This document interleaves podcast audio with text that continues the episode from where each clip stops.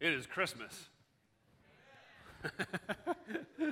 and y'all showed up, and you guys are like punchy this morning. It's kind of exciting. Take your Bibles, go to Galatians chapter 4.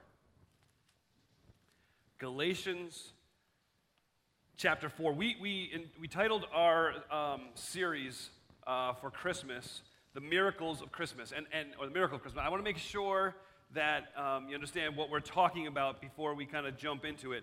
Um, we're not talking about your typical uh, miracle that happens at, during Christmas season where you show up at Christmas lunch and your aunt comes in and you tell her that you're dating and she's like, it's a Christmas miracle. We don't mean that one. Um, we're, we're talking about something a little more significant than that. We're not, we're not talking about, um, we're not going to talk through the specifics of the Christmas story yet. That'll come. But really, the focus of this is to be reminded of what it is that you have been given because God showed up. So, so what is it that is now yours?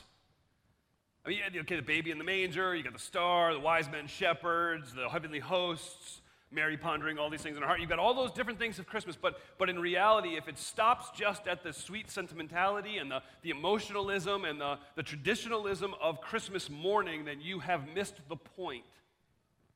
And what I want to do this morning, and praying that God will allow me to do, is to encourage you as we seek to be reminded of what it means uh, that Christmas happened, that God showed up. So, so Christmas is all about waiting. I mean, it is in Scripture, and it is in the Taylor household. Christmas morning is about waiting. I, I am not sure who the, who the criminal is that came up with the idea of giving your kid a gift on Christmas Eve was a good idea. I have a feeling it was probably a kid. But that does not happen in the Taylor home. Uh uh-uh. uh Christmas morning, I need to strike a delicate balance between tormenting my children and enraging my wife. And there's a fine line between those two things on Christmas morning when it comes to my Christmas is about waiting. And so there is a tradition in our home.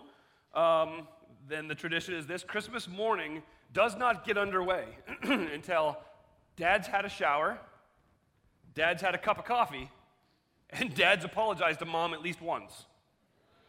Once those three things happen, Christmas morning can uh, begin. Um, and, and, it used to be, you know, you know how it is. If you have older kids now, you, you understand the transition that happens. It used to be Christmas morning, you would have the kids waiting outside your door at like 3:30. All right? When they get older, it's like, hey, it's nine. You want to get up and do presents? Just another hour. So, so the waiting changes a little bit, but there's still that memory of the kids at the top of the stairs looking down and just anticipating.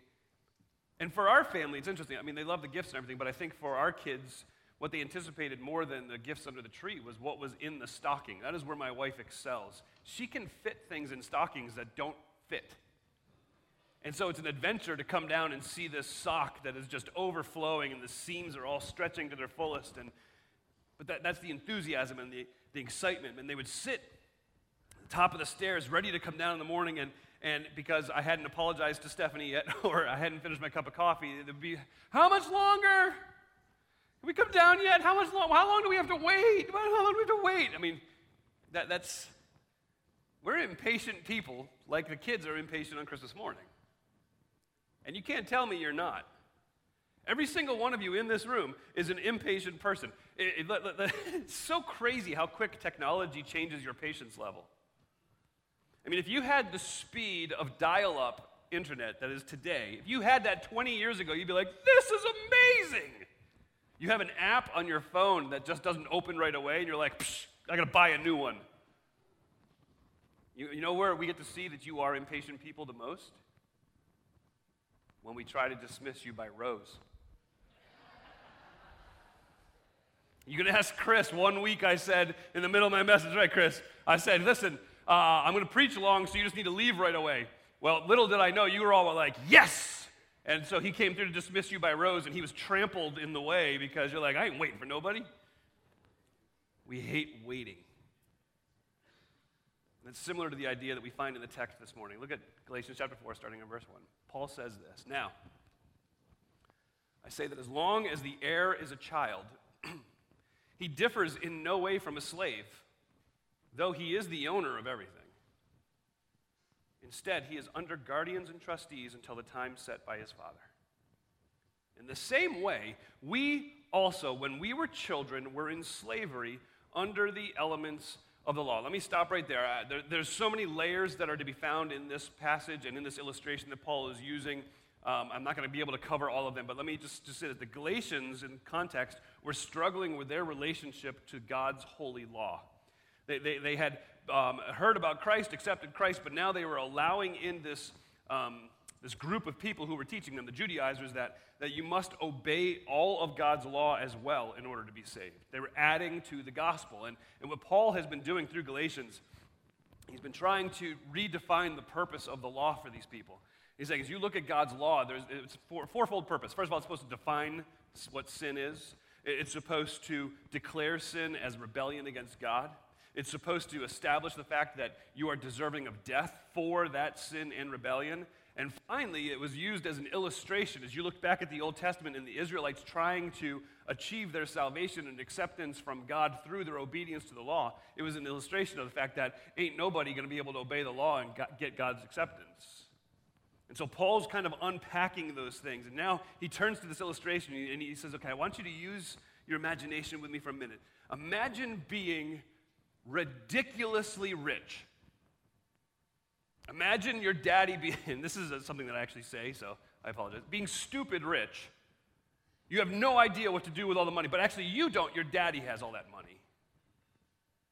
Imagine for a moment that, that your dad has decided that this is going to be your inheritance, but you don't get to touch it until a certain age. And so, what he's done, he's taken a trustee or a guardian to watch over you to ensure that you, you, are on your best behavior. And that trustee or guardian goes around with you, and you go shopping one day, and you walk into the store and you see something you really want. You certainly can afford it. And so, you take it off the shelf, and the trustee or guardian goes, eh, eh, eh. Not until your dad says you can have the money. So, in effect, that child, although ridiculously wealthy, is no different than the trustee. He's no different than his father's servants because he doesn't actually have the money in his hand. Even though he is the heir apparent, he's not free to do what he wants. He is, he is bound. He's not free. The, the New Living Translation translates those first three verses this way. Let me read this to you. Excuse me. Think of it this way. If a father dies and leaves an inheritance for his young children, those children are not much better off than slaves until they grow up, even though they actually own everything their father had. They have to obey their guardians until they reach whatever age their father has set. And that's the way it was with us before Christ came, because we were like children. We were slaves to the basic spiritual principles of this world. What Paul is saying is here is a picture of the hundreds of years before the announcement of the birth of Jesus Christ. Here is a number of people that, that are just longing for and waiting and crying out for freedom, but they're bound by the law. Now, they weren't without hope because they had been given these promises. But that, but that doesn't make the waiting any easier. It still makes it difficult. It makes it difficult to hear for, for hundreds upon hundreds of years, from, from Moses to Malachi, about this coming Messiah, about this king who would come to deliver Israel. In their head, they're wrestling with the fact that these prophets said this one who is to come is going to be born of a virgin. He's going to be from Bethlehem, yet coming out of Egypt and called a Nazarene. They're, they're wrestling in their head with this whole thing. He is, he is coming out of the line of Abraham, Isaac, Jacob, the tribe of Judah, an ancestor of Jesse and of David. And they're longing for that day when all of those things make sense. They all happen. So, for most of, of human history, everybody was waiting and waiting and waiting like an underaged minor waiting imperfectly for the fortune that they knew was to be theirs to actually become theirs. Waiting, waiting, and waiting. I was actually tempted this morning to, to, to get to that point and then just stop talking for a minute and see what y'all did. Just to prove my point how much we hate waiting. But I think it would actually be more awkward for me than you. So just pretend I did it and be like, oh, yeah, that was awkward. Let's move on. Waiting and waiting and waiting until verse 4. when the time came to completion, God sent his son, born of a woman, born under the law, to redeem those under the law so that we might receive adoption as sons. And because you are sons, God sent the Spirit of his Son into our hearts, crying, Abba, Father. So you're no longer a slave, but a son. And if a son, then God has made you an heir. Waiting and waiting and waiting until the fullness of time had come. One version says, But when the time arrived that was set by God the Father at just the right time, because timing was incredibly important for the coming of the Messiah. Timing is important for us in every, I'd say everyday life. That's, that's, this first illustration has nothing to do with everyday life. You, most of us don't play football every day. But there's this thing called a timing route. The Ravens would do well to learn something about this. it's a rough week for you Ravens fans, sorry. The idea is you run a certain number of yards and then you cut to the right. And while you're still running straight, before you cut to the right, the quarterback, anticipating where you are going, trusting that you know the timing, is actually going to throw it to where you're going to end up. Timing means everything in that situation. Timing means everything when it comes to gardening, right? You, you got to make sure you plant at the right season. You got to make sure that you bring your plants in before the first frost, or that beautiful plant that was so lively one day goes through frost the next day, it ain't looking so lively. Timing is really important. Timing is incredibly important when you cook. When you cook, I mean, my wife loves to bake. I mean, the, her timing has to be uh, exactly right in order for it to look right, smell right, taste right, for the smoke detector not to go off, for, for all those important aspects of, of cooking. Timing is important, and, and, and this says that at just the right time, God showed up. Well, what made it the, the just the right time? Well, there's a number of things. You, have got, uh, thanks to Alexander the Great in the centuries before this, conquering the world and, and, and bringing the Greek language around the world, there was a common language that all the people could speak and understand. So that allowed the, the communication of the good news of the coming of the Messiah to spread fast and far. Then you've got the, the Roman Empire coming in and taking everything over and, and, and establishing this almost global peace for a period of time. The Pax Romana, or Pax Romana, uh, the, the, ideas that allowed, again, for the effective spread of the, the good news. Uh, they also came in and built historically famous roads. The Roman road system is, is still known to be one of the marvels of the ancient world.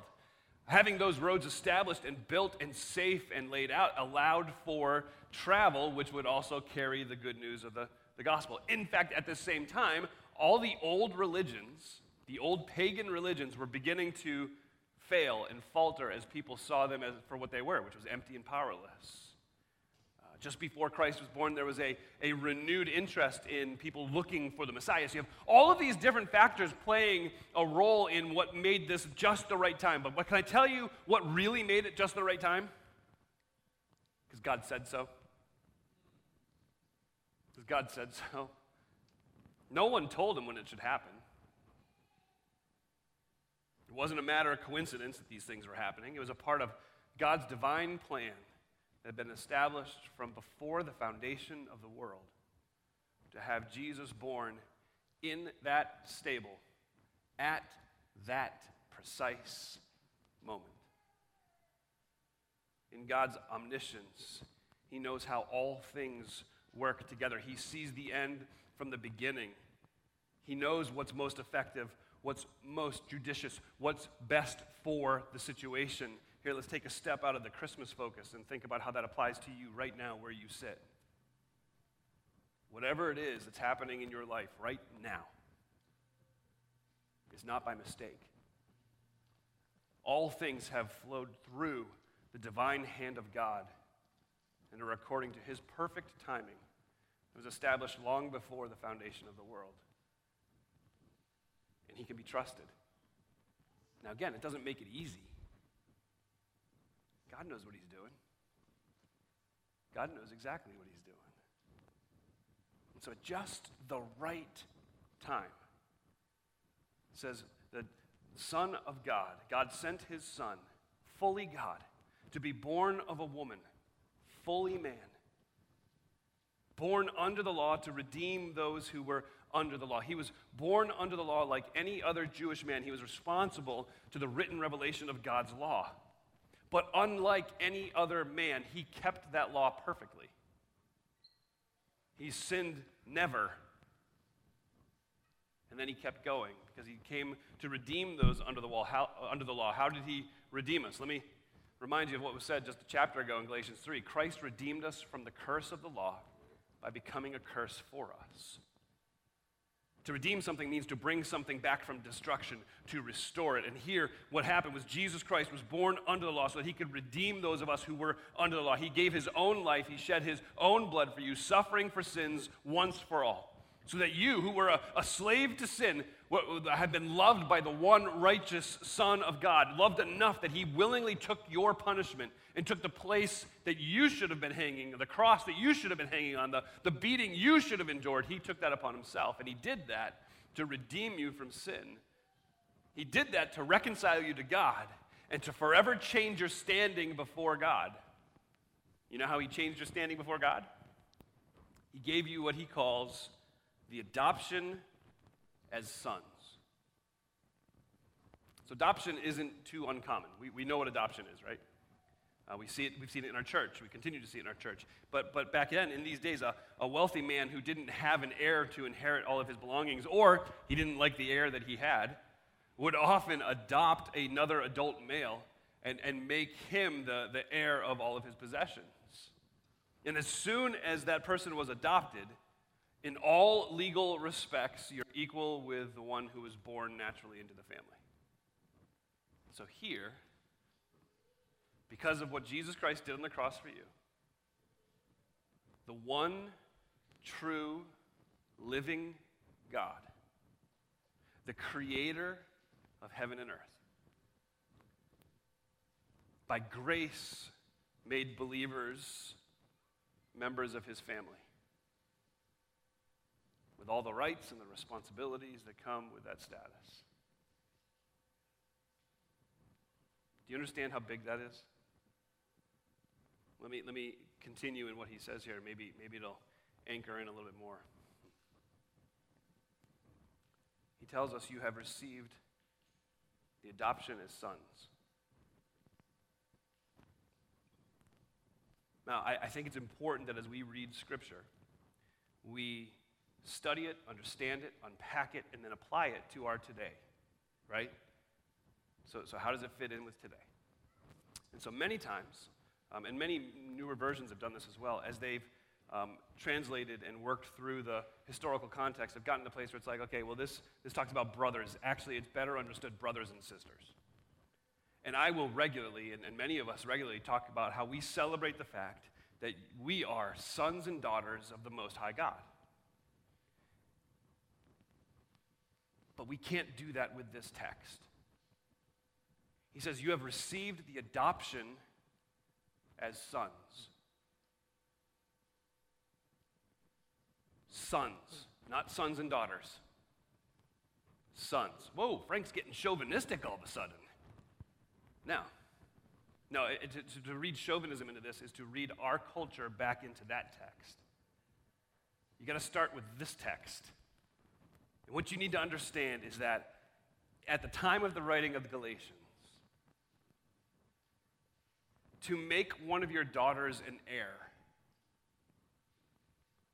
wasn't uncommon.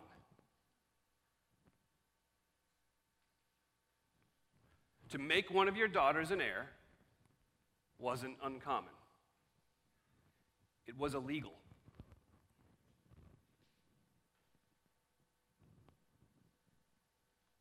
It carried with it a fine, carried with it a loss of respect and reputation. This isn't chauvinistic to say that you have been given the adoption as sons. This is scandalous. This is God saying, no, no, no, ladies, pay attention for a moment. Stop taking the lesser seat. You're mine. You are mine. And with the relationship you have with me through my son Jesus Christ, you have been given full rights, full responsibilities that any of those boys have. You have been adopted, ladies, and given an inheritance that is unthinkable. And because you have been adopted, you've been given a gift. Men, to receive the adoption as sons means this you are out playing tiddlywinks. Any of you ever played tiddlywinks? I did. I did. My kids still think I make that word up. My kids think I make a lot up. I do make a lot up. but guys, we're, we're out there playing tiddlywinks, being manly men, doing stupidity things, jumping off of things, blowing things up. This is all fine and good. I'd rather enjoy that. We had turned our back on the Creator God who created heaven and earth, the one true living God. We had turned our back on Him and we're running the other way. And God said, That kid's a loser. I'll take him. And in that instant that you bowed the knee before Jesus Christ and called on Him to be your Savior, you went from a guy who's just living life, not a lot of possessions, to a prince in the kingdom of God. A co heir with Jesus Christ. See, see, you've been given a gift. Ladies, men, you have been given a gift. And it says this in verse 6 because you are sons, God has sent the Spirit of His Son into our hearts, crying, Abba, Father. So you are no longer a slave, but a son. If a son, then God has made you an heir. You have been given a gift, and that gift is the Spirit of His Son in your heart to empower you. Now, let me, let me be clear, because I think sometimes it's like, well, I'll be honest, I'll be the first one to say this. I've said it a number of times. Um, we, we tend to treat the Holy Spirit like, like of the Trinity, He's the crazy uncle of the family right? We talk about God the Father, we talk about God the Son, we get the Spirit, we're like, yeah, a little uncomfortable. We shouldn't be, because He's God. And so let me, let me be clear He does empower us. But this text right here is not saying he's coming upon us to empower us to speak in a language we've never studied, or to have the boldness or courage to stand for the gospel of Jesus Christ, or to have wisdom that is beyond us, or to uh, conquer sin. That's not what this text is saying. No, the Spirit has come upon you to empower you with the ability and the desire to cry out to Abba, Father.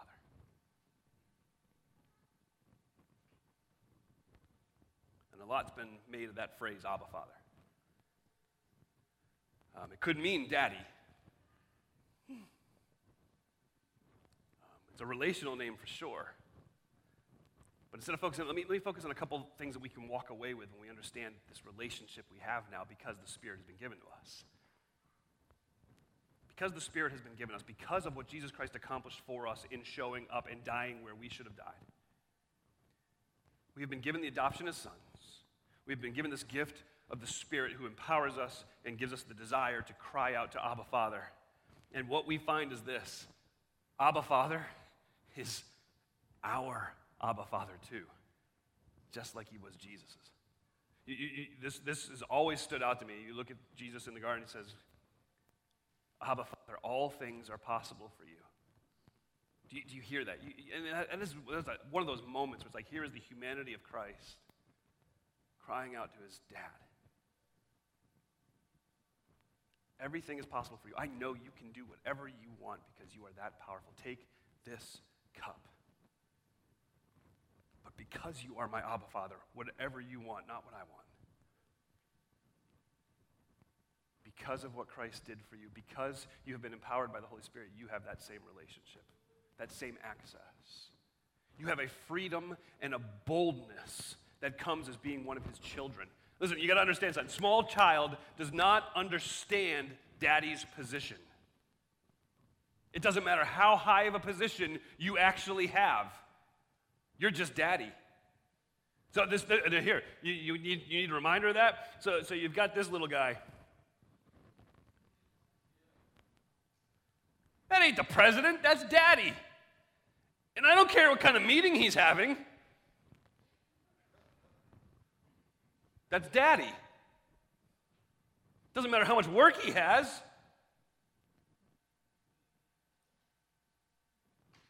Because a small child doesn't understand the position that daddy may hold. He just knows that's daddy. You have that freedom and boldness. You have a level of intimacy and relationship that comes. I, I, I, I, am always cautious about trying to emphasize be, go to him like daddy, him like daddy, because I don't want to make it so informal that we trivialize that we're supposed to fear him. But at the same time, what the Spirit is doing for us is making it clear that we have this freedom, this boldness, this intimacy where we can go sit before Him and share our hearts. As parents, if you have older children, you'll understand this. There's, there's very few things that are sweeter than getting home from work when your child's two, three, four years old. And you open the door and they're like, Daddy! Usually means they're in a lot of trouble, but I mean, that's like, that's cool. Pales in comparison.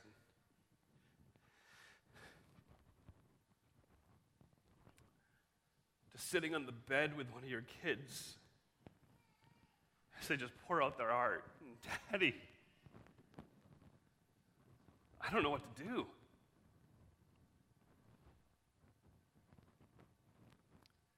That's what you have been given because you're adopted as a son.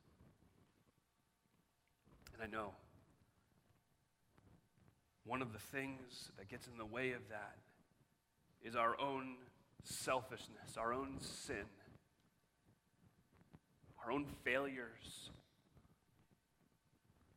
And so when we hear somebody say, You have been adopted as a son and you have freedom and boldness and intimacy, you have the opportunity to go into his presence and just pour your heart out. My fear is that many of us are like, but I am such a loser. I have screwed this up every which way possible. I found new ways to screw this up. I've created sins. Why would he want anything to do with me? If you falter, if you stumble, if you fail, if you are in Jesus Christ, you are his adopted son. And I'm not telling you that if you are failing, you should just throw up your arms in the air and be like, Yup, but I'm His. That's not what I'm saying. What I'm saying is that you should be running to your Abba Father. You should be asking for His forgiveness and soaking in the grace of God. In, in, defeat or in loss or in sorrow. To, to live like that is a defeat, sorrow, loss. I just screwed it up again. I keep doing this. That's to live like a slave. And what Paul's trying to tell us is you're not a slave to sin. You're an adopted son, even though you don't deserve it. Everybody's familiar with this story. This young man, I don't know if he calls a meeting or just gets before his dad and says, Listen, Pop, I want what's mine and I want it now. Now, in the culture, the Hebrew culture, to say that is incredibly disrespectful.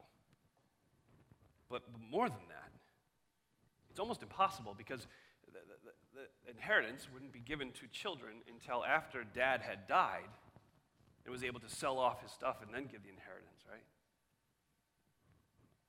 But the young man says, I don't care. You're as good as dead to me, dad. I want my money. And dad does what he can.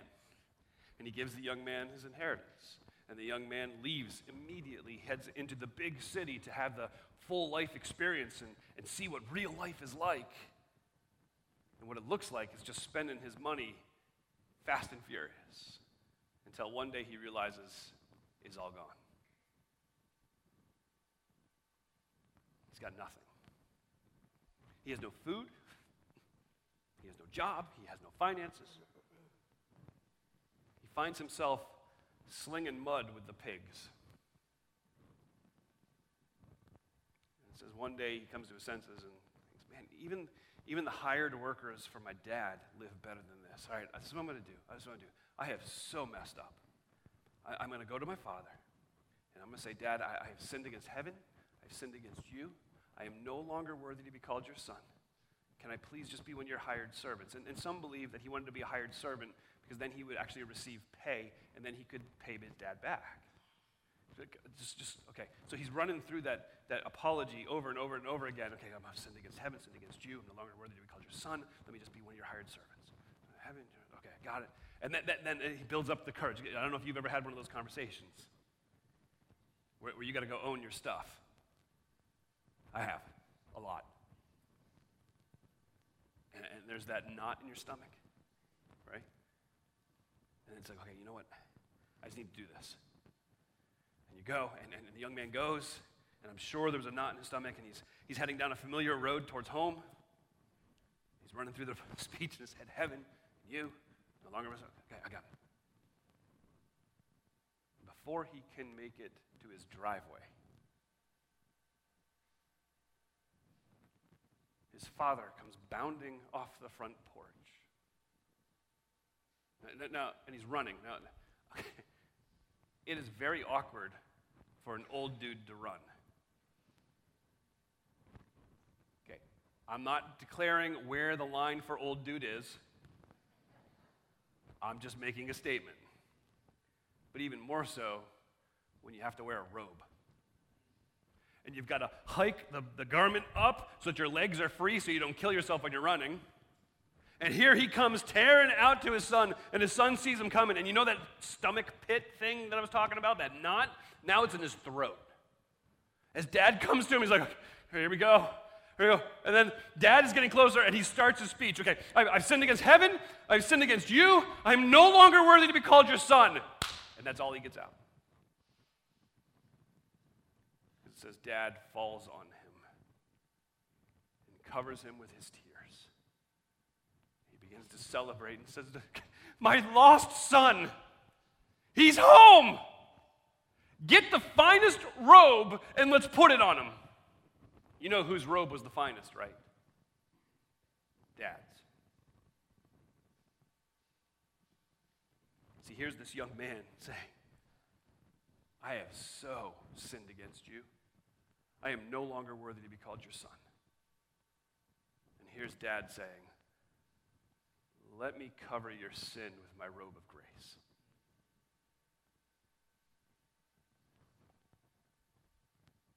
That's what it means to be an adopted son of God. That no matter how badly it has gone for you, no matter how weak you may feel, no matter how sick and tired you are of waiting for answers, no matter how angry you are, no matter how filled with fear you are, no matter how many times you've sinned that way.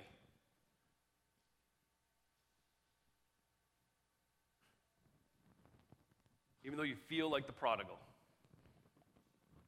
you feel like you have been nothing but unfaithful you. You've got to do something to fix it. So if I just say the right words or do the right thing or become one of his hired servants, then we'll be good. What you need to understand is that what you need to do is acknowledge that Jesus Christ showed up for you. You have no standing before God apart from Jesus Christ. Why would you have to do something wonderful now? Jesus Christ came to set you free from the curse of the law. if you are trusting in Him to reconcile your relationship with God the Father, if you are trusting in Him to bring you into the family of God, not in anything you've done, not in anything you will do, not in any promises you make, not in any church attendance, not in your baptism, not in carrying a big enough Bible, not in marrying the right person or avoiding the wrong person, not in any of those things. If you are trusting in Jesus and in Jesus alone, you are an adopted son of God.